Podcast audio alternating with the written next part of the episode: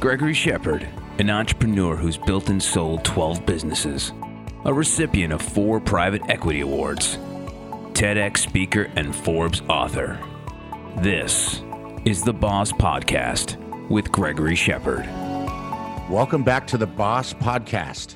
The definition of negotiation is a discussion aimed at reaching an agreement. One of the keys to investing and starting up a company is negotiating. My guest today is here to help with just that.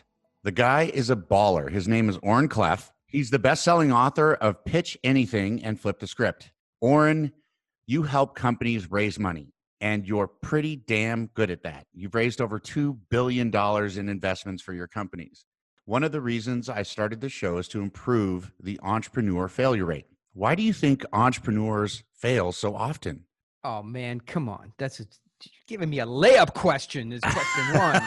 right? I thought you you, were going to layup. say, yeah, define supply side economics as they tie into the venture industry and private equity in a reverse outlook for the next five years. But why do entrepreneurs fail? Here's the reason they don't speak the lingua franca of finance. They're Mhm. entrepreneurs. They know products. They know marketing. They know sales. They have charisma and persuasion and energy. The one thing that they don't speak is the language of finance. And the one thing that these entrepreneurial companies need, from Tesla to Google to Yahoo on down, is capital. You cannot grow fast with some form of capital. Some companies grow fast without taking outside capital, but they use the revenue they generate. It costs money to grow. By definition, the word entrepreneur is, I mean, it means something in Latin, right? But uh, but ultimately, the definition is somebody who's growing a company. And if you're growing, you better move fast, right? That's the, the one way to get there. And if you're going to move fast, you're going to need money. And if you're going to need money, the best way to get it is to be able to plug into investors, right? Or or generate really high margin sales, as I know you did.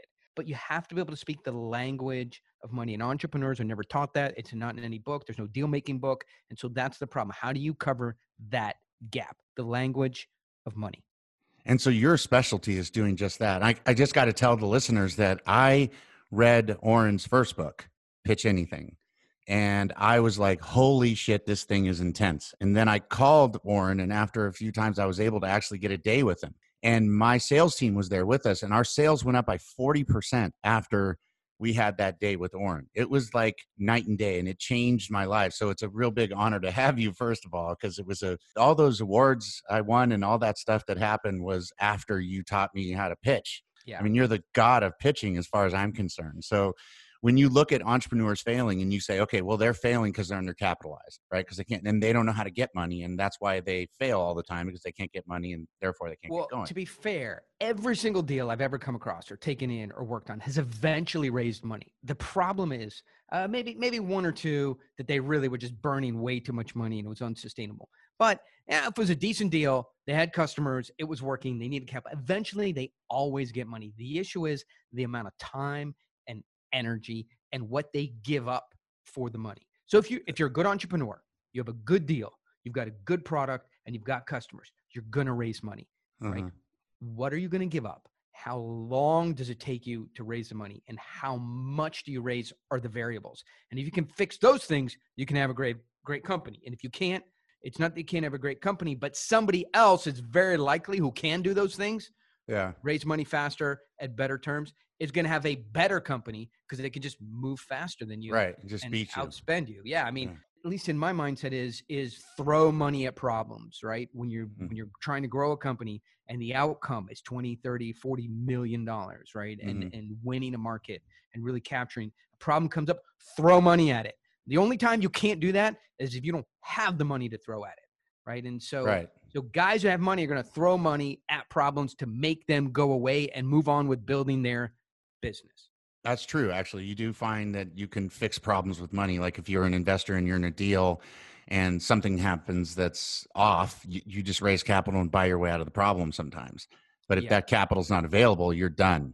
Very much so. And then, you know, operationally, you know, take it down to a more operational level, you know, if you can solve the problems that come up, you know, with money, then you're just going to outpace and outmaneuver and out outgrow the next guy. So that's that's the gap that entrepreneurs need to know how to fill. And why don't they have this, you know, this language of finance? Because it's the exact opposite of the world they live in. When you move from the entrepreneur world to the world of finance, it's gravity is upside down. The things that you know work in your day-to-day business for recruiting, for selling, for handling customers, for marketing products, for putting up landing pages, create the opposite effect almost a linear opposite effect in the world of money. You've said neediness kills deals.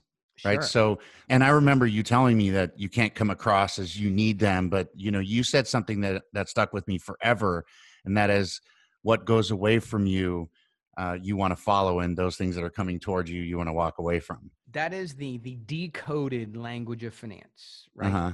People want what they can't have people. So how do you go from if you're needy, if you're an entrepreneur, right, and you're trying to raise capital, and you're like, man, I need this money. How do you get something you need without coming across as needy? If you're a, uh, entrepreneur, run down to a tattoo parlor and get this, you know, tattooed on your arm somewhere that it's always visible. Neediness kills deals. Neediness kills deals.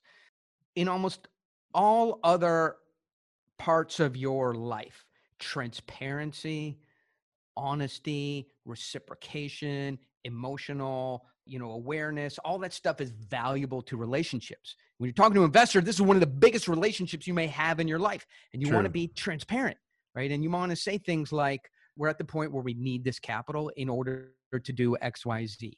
In order to survive, in order to grow, in order to beat our competition, we need to meet these goals, right? No good deed goes unpunished in the capital markets. There's a very thin path that you have to walk. And anytime you show needing, because, because in reality, who wants to put money into a deal that has no other options, is maybe shrinking, and needs the capital in order to succeed? That is the exact opposite of what any investor wants to see. What do they want to see? Fast growth, uh, high recurring revenue, growing MRR, growing ARR, growing faster than the peer set, and they want to put their money into high quality problems, not low quality problems. Okay. Yeah. Right. Yeah. So things that trigger neediness are that you know we need, and I see this nine out of ten times. We need to raise a million dollars or three million dollars to fill in the blank.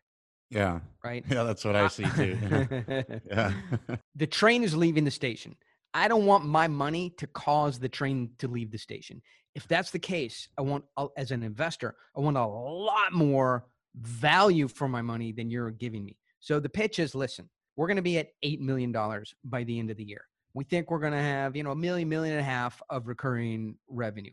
We feel like there's some opportunities to sign Microsoft, work with Oracle, increase our margin, and uh, improve our customer service if we invest in those. Either way, we're going to be at 15 to 18 million a year to two years out, right? That pro forma is happening. Train is leaving the station.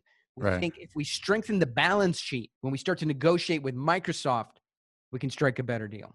Okay. I think if we invest in customer service today, we get Oracle, and that's an $8 million revenue ticket.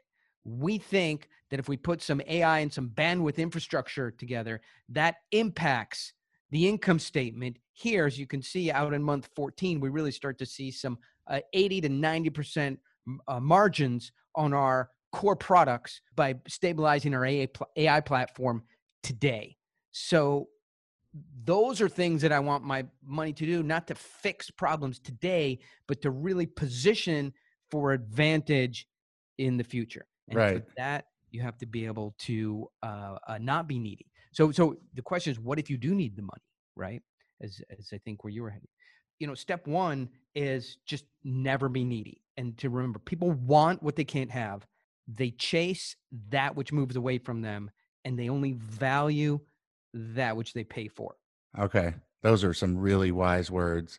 I want to I want to go backwards a little bit to go forward because I want to give you the opportunity to talk about framing and frame selling and all of the stuff with the brain that that you taught me. I think for people that are listening, this after he he tells you about this, go out and buy the book because I mean it's just awesome. I did the audio book so I could listen to it and make notes.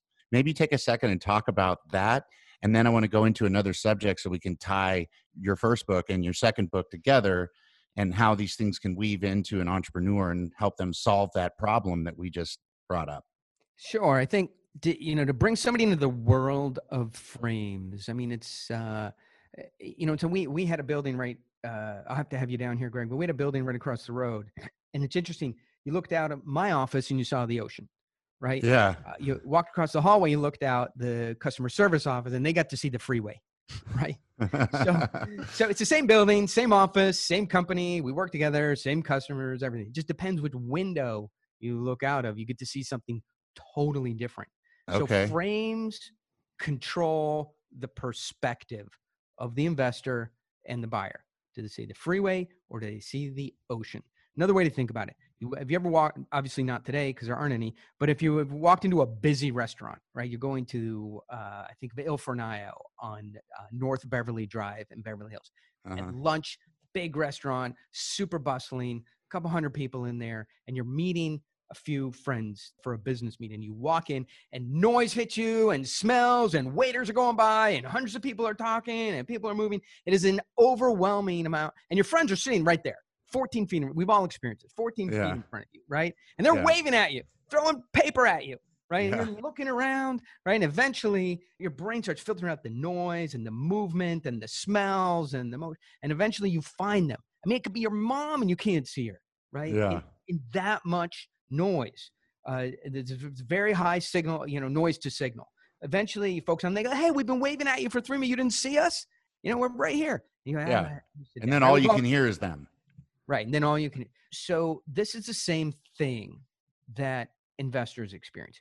You know, they're coming into to your world, and there is just noise and information and signal and details and financial information and product and competition. is a huge amount of, of noise. So unless you frame that into something that has meaning and narrative and plugs into the way they understand the world, it's too much noise and information to absorb. You have to frame your reality so it fits the perspective that somebody else has. Otherwise, you're letting them figure out your story from all the information you're feeding them. So you Ah. have to have frame control.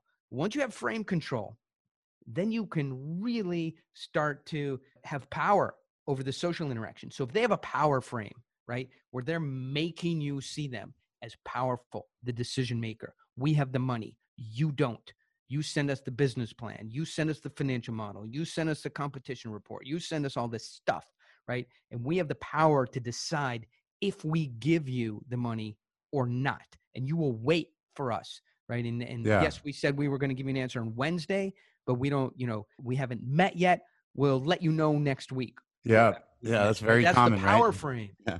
Power frame, right? And so most of us are trained to to just fall into or subs, become subsumed by their power frame. They're forcing that perspective that they're powerful and you're not.